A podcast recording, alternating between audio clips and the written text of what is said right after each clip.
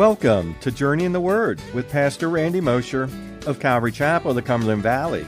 We are located in Hagerstown, Maryland. Please join us every weekday as our pastor takes us verse by verse through a book of the Bible. Today, we're finishing up in chapter 12 of Revelation, where we've been reading and interpreting the prophecy given about the woman and the dragon. Who are they? Grab your Bibles and find out as we continue our journey in the Word. Jesus is the Messiah Israel was longing for, that she was waiting for. He's the one that the scriptures foretold that she would give birth to. He's the one the scriptures said would be coming to rescue them, but what they needed rescuing from first wasn't their physical bondage. What they needed to be rescued first was their spiritual bondage, their spiritual condition. And that is exactly what Jesus Christ came to do when he came to earth the first time. Truth is, when Jesus delivers a person spiritually, the rest works out. The rest works out.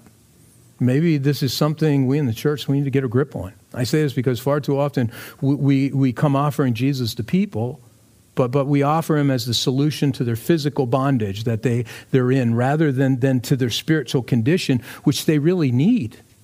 That's the deliverance that they need first. He came as a savior to free them from their physical bondage, from, or rather from their spiritual bondage that they're into sin. We offer to them to, uh, for free to them for some bad habit, you know, to get them free of some bad habit, to get them free of some bad situation that's affecting them. And although he does desire to free people from those kinds of things, this isn't what he wants to deliver them from first. He wants the same order that he did with Israel. He wants to change here. He wants to deliver them from the bondage of sin that they're in, from the pain of sin that they're in, from the condition of sin that they're in. You recall the first thing that Jesus did when they brought the paralytic to him in Mark chapter 2, verses 1 through 5. Mark 2 1 says this. And again, he entered Capernaum after some days, and it was heard that he was in the house. Immediately, many gathered together so that there was no longer room to receive them, not even near the door. And he preached the word to them. Then they came to him, bringing a paralytic who was carried by four men. And when they could not come near him because of the crowd, they uncovered the roof where he was. So when they had broken through, they let down the bed on which the paralytic was lying. When Jesus saw their faith, he said to the paralytic, Be healed. Did he say that? No, what did he say first? Son, your sins are forgiven you. Now, there's a lot of reasons. There's a lot was going on in this. He was doing this because of the observers to make the point. But at the heart of it, it's the message of the gospel yeah, I want to heal you in other things, but what I really came to do the first time is this. Ultimately, if I do this, at some point in time, whether in this life or the next, it's all going to be completed. You're going to be free from all the other stuff. But this is the most important thing because I can heal you physically. I can deliver you from that situation that you're experiencing in your life. But if this doesn't get healed, it's all for naught. It's all for naught, you see. Jesus dealt with the man's condition of sin first, not the physical issue. When we make the physical issue, the physical need, the practical need, the focus, instead of the other, we get things out of order with people. And I think the church is getting things out of order today in a lot of places.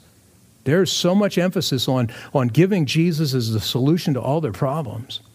And really, just simply, we need to be praying as a solution to their sin. Right? as a solution to their sin. Then we can address the rest, you see. But suffice it to say that here in this passage, this woman who John now sees is a symbolic reference to the nation of Israel and, and to the child that she's giving birth to, Jesus Christ. We're building here, so stay with me, okay? But look on because now we're introduced to another character, another actor, really, in this future drama that's going to play out says in verse 3 And another sign appeared in heaven. Behold, a great fiery red dragon having seven heads and ten horns and seven diadems on his head. His tail drew a third of the stars of heaven and threw them to the earth. No, Tolkien didn't write this. God did, right? It sounds like something right out of The Hobbit, you know? But here you go. John now sees another sign, another symbolic picture portrayed in heaven. And this time, it's what he describes as a great fiery red dragon having seven heads and ten horns. Now, again, based on the fact that John says that this is a sign, it tells us that this is not a literal dragon, but rather it's something that has the characteristics of a dragon. Its nature and character is like that of a dragon. As another commentator said, he said his description symbolically suggests his fierce power and murderous nature, a picture of the fullness of evil in all of its hideous strength. But who or what is this dragon? Well, we know that a dragon is a form of what? A serpent, right? And we also know who in Scripture is often portrayed as a serpent, or at least I hope you know, right? Satan. Throughout Scripture, Satan is presented as a serpent. And in some places, he's even referred to specifically as a dragon. Isaiah chapter 27 and verse 1 refers to him that way. Isaiah 51 and verse 9 refers to him in that way. And if you look down to verse 9 here in our text in Revelation 12, you will find that Scripture will again interpret Scripture because there is a direct connection made there because it plainly says this in verse 9 So the great dragon was cast out. And here's the definition that serpent of old called the devil and Satan, who deceives the whole world, he was cast to the earth, and his angels were cast out with him. So we know Scriptures just told us. We know that this dragon is, is none other than Satan. And the rest of the things that John describes in our verse are things that depict the nature and the activities that he has engaged in already or will be engaging in during this pe- period of future history. And, if you, and, and, and the fiery red color, the fiery red color, it represents his murderous nature, like blood his murderous nature. The seven heads and the ten horns represent his earthly power and his kingdoms that he will establish as he reigns politically on the earth through the person of Antichrist. We'll, we'll talk more specifically about that as we move into chapter 13. But the tail of the dragon that draws a third of the stars from heaven and throws them to the earth, it's a clear reference to the satanic rebellion that originally took place. The time when Satan rebelled against God and took with him a vast host of the angels who are now the demons of his domain. Here's an interesting thought to ponder. We often speak about the free will of man how God allows us human beings to make our own choices spiritually in other ways. But do you realize the angels also have, or at least they had, free will? At least to some degree. If they didn't, Satan wouldn't have been able to, uh, to get them to reject God. You know, he, he wouldn't have been able to get them to head out with him on his own, nor would this multitude of angels have, have been able to, to, to draw after him like this. I know that there are those who poo poo the idea of free will, but do you know why I'm convinced it exists beyond the clear scriptural evidence that indicates it does? I believe it, indica- it exists because God's clear desire is to be worshiped freely by those that He's created. He wants to be worshiped. He wants to be worshiped by those who, who, who he created, whether men or angels. His desire is that in the end, those who occupy heaven will be those who will be there with him, those who have chosen to be there with him, those who want to be there with him. He doesn't intend for heaven to be a place inhabited by a bunch of automatons that he's created or, and, and forced to be there by removing their free will, but simply creating one to be there and one not. If he wanted that, there'd be no point to any of this. And, and why even create the garden and put Adam in the garden? Why allow Eve to be in the garden and, and to allow him to sin like they did? He allowed these things because he wanted his creation to make their own choices so that in the end, those who would be with him into eternity would be those who've chosen to be there. That's why God allows us the free will to choose or to reject him. And that's why the angels were also given the same freedom as well. Now, I want you to think clearly about this uh, for a moment. In light of what we look forward to at some point in the future, think about the fact that there is literally coming a day when those of us who've placed our faith in Jesus Christ will be in the presence of God because we want to be there not because he's forced us to be there. Oh, I understand we can't get there on our own. We couldn't have gotten there even if we wanted to be with him. We couldn't be with him if he wouldn't have done what he did for us. And that's why, even before the foundation of the world, Christ was crucified. That didn't mean he was physically crucified, it means that the plan was in place for his crucifixion to redeem those who were seeking redemption. But he put it in place, he put a plan in place because he knew he was giving us free will. And for those of us in our choice of free will to say, I want you. It wouldn't have been enough to simply say, I want you. We couldn't attain it on our own. So he put the plan in place so we had the fallback, so that we had the means of now being able to, to, to have that desire realized to be with him forever. But think about this one day when we're standing in heaven. No more mixed crowds. No more, no more mixed crowds. Heaven, heaven's going to be a place where, where those who are living there have, have all chosen to freely give themselves to God, totally, completely, without any hesitation or reservation. Just imagine what that's going to be like. Think about it for a minute. Imagine how spiritually charged a place that's going to be like. This is why, beyond the scriptural evidence, I believe in free will. Because without it, heaven would be something less than this. Without free will, it wouldn't be the same. Without free will, people might worship God, but they do it because He ultimately made them do it, because He programmed them to do it. And no matter how you look at it, that doesn't yield the same results that a choice makes in worshiping Him. My choices are imperfect. My choice to love God is extremely imperfect. I can be loving Him with all my heart today, and tomorrow he's kind of looking at me going, Who are you? You know? So my heart drifts. My attention gets off to other things. But at the end of the day, he doesn't make it about the perfection of my choice. He's just making it about my choice. And he's saying, You've chosen, and I choose you. Because you've chosen me, I've chosen you from the foundation. And I've got a plan for you. And I've got a heaven and eternity waiting you. And I'm just telling you guys, I cannot wait. Worship was great this morning, but I'm just telling you this doesn't hold a candle to what's coming. When we're standing in the midst of all God's people and we're undistracted and, and everything is about the one that we now see our hope realized in, our choice realized in. Some people say, you know, I, I want to continue on my life. I hope Jesus doesn't come too soon. Oh, you just don't understand. You don't understand. You're losing nothing. You're losing nothing and gaining everything when that day comes. Everything. But back to our passage. So we know from this description that Satan, John, that it's Satan that John's now seeing, and look at what he tells us he'll be doing during this period on earth. Look again, he goes on in the latter half of this verse. We'll pick up in verse 4. It says, His, his tail drew a third of the stars of heaven and threw them to the earth, and the dragon stood before the woman who was ready to give birth to devour her child as soon as it was born. John says that he sees Satan, the dragon, standing before this woman, waiting to devour this, this child that she's ready to give birth to. In other words, he sees Satan just waiting to destroy who? Jesus. And we know that's exactly what Satan was trying to do. We know this. He's been bent on the destruction of Jesus.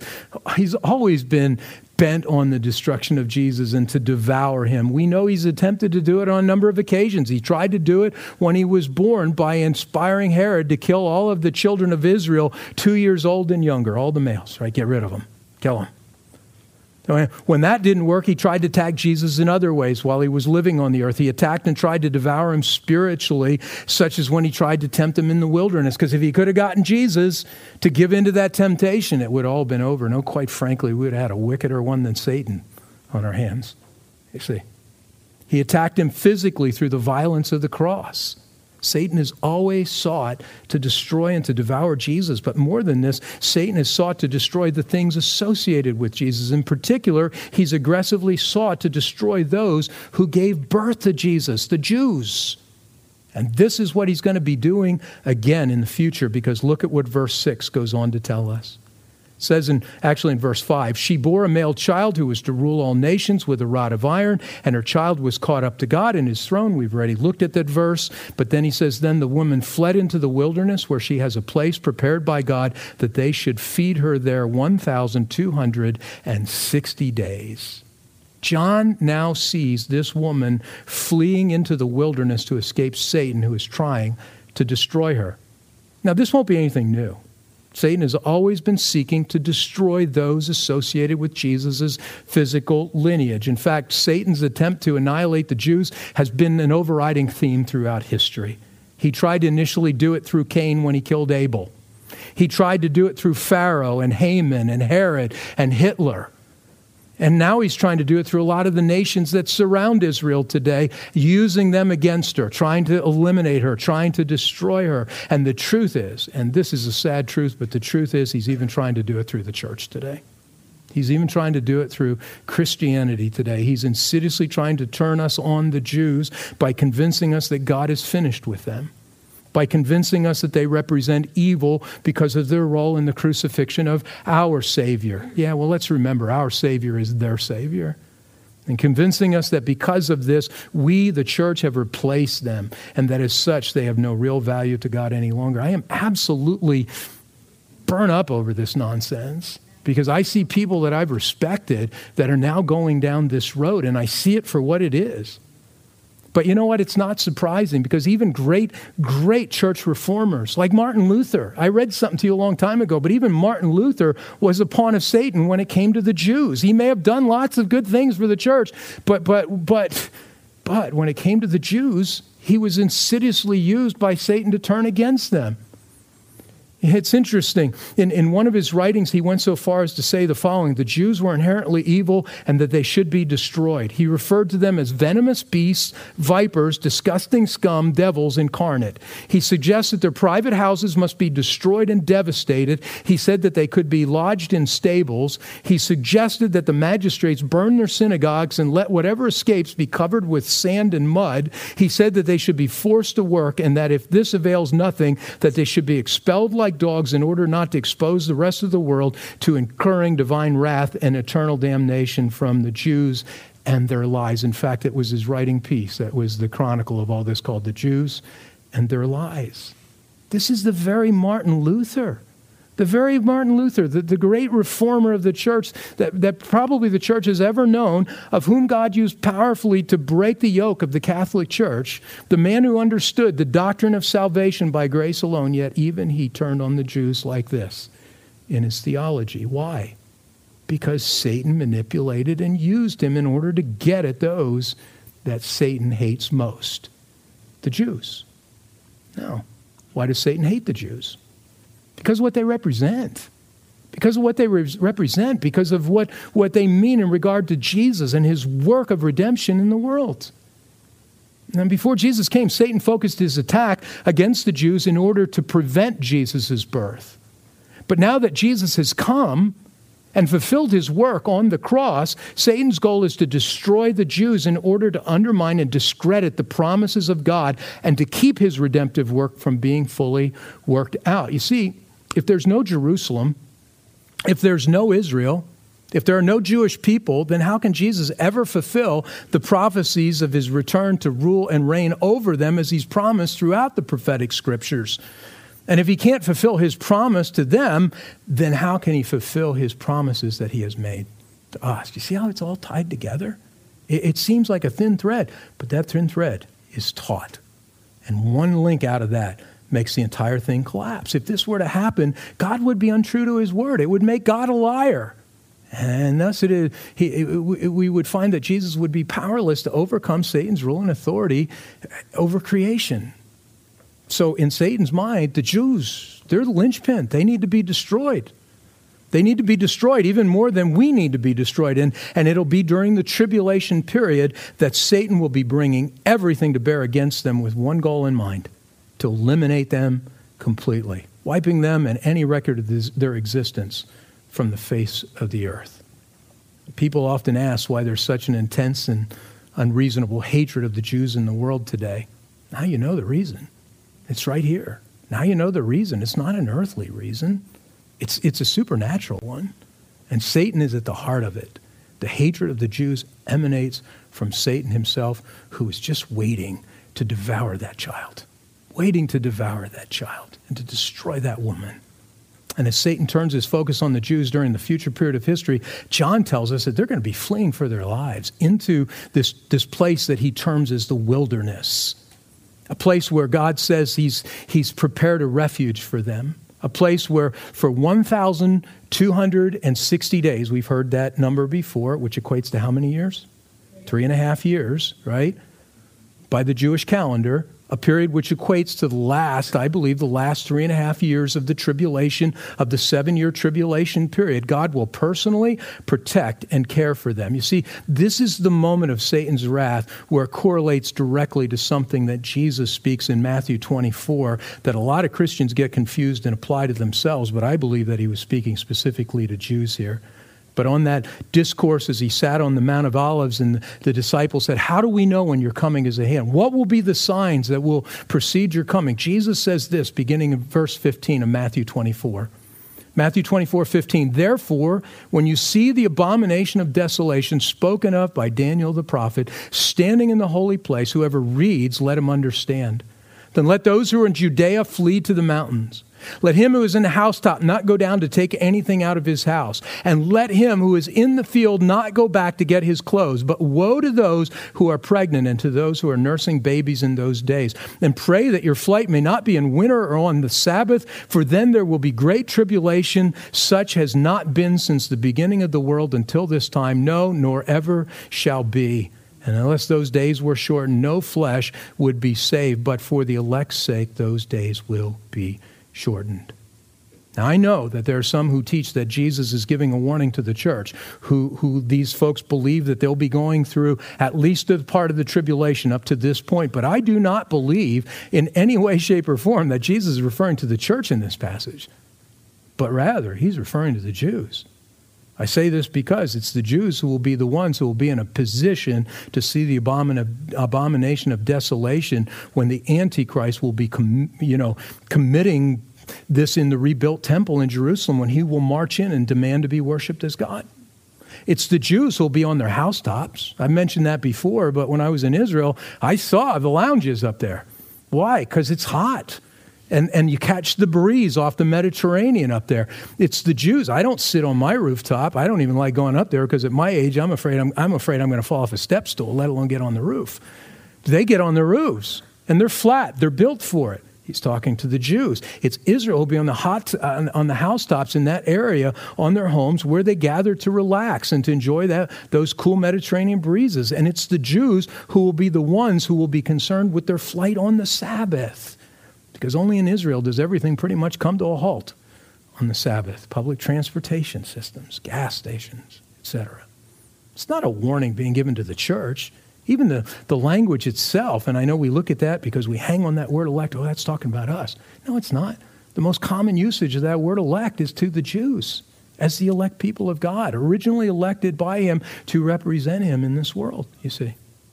It's not a warning being given to church, but everything about it tells us that this is a warning being given specifically to God's people, Israel, to the Jews who will be living during this time in history. Because the moment Antichrist reveals himself for who and what he truly is, the day he commits this great abomination by walking into the temple and demanding to be worshiped by God, will be the day that he will begin turning his wrath against the Jews, seeking to destroy and to annihilate them. In part, he'll be turning his wrath against them because they're going to refuse to worship him as he'll demand their worship. But for the most part, it'll simply be because of his intense hatred for them that'll be unleashed in that moment. And it will be for that 1,260 day period, that three and a half years, the last three and a half years of the tribulation period, the Jews will find themselves under the gun as, as, as this satanically possessed and motivated individual comes after them. Furthermore, Scripture indicates that he will, to some degree, be quite successful in his efforts to put a hurt on them because Zechariah chapter 13 verses 7 and 9, referring to Israel during the tribulation, says this Zechariah 13, beginning in verse 7 Awake, O sword, against my shepherd, against the man who is my companion, says the Lord of hosts. Strike the shepherd, and the sheep will be scattered. Then I will turn my hand against the little ones. And it shall come to pass in all the land, says the Lord, that two thirds in it shall be cut off and die, but one third shall be left in it. I will bring the one third through the fire, will refine them as silver is refined, and test them as gold is tested. They will call on my name, and I will answer them. I will say, This is my people, and each one will say, The Lord is my God.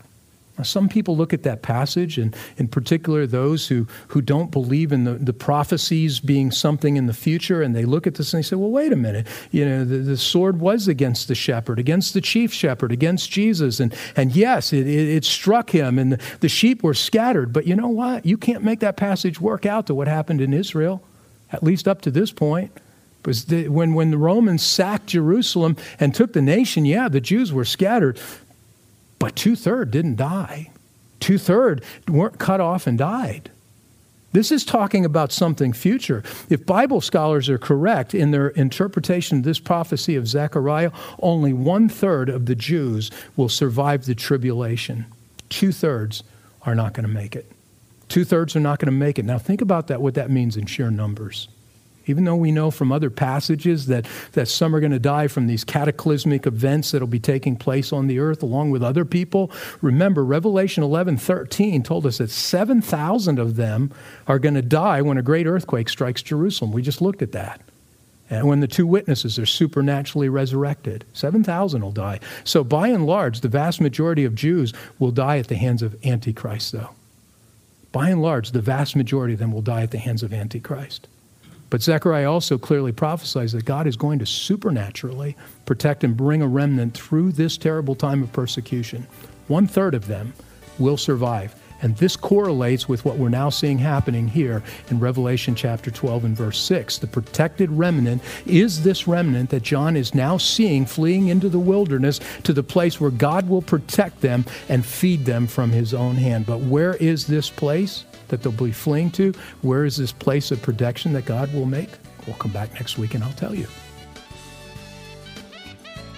Thank you for joining us for another episode of Journey in the Word, a verse by verse teaching ministry of Calvary Chapel of the Cumberland Valley. If you would like to listen to more teachings or find out more information about us, go to www.journeyintheword.org. That's www.journeyintheword.org. Thanks again for listening. We hope you'll tune in for our next episode as we continue our journey in the Word.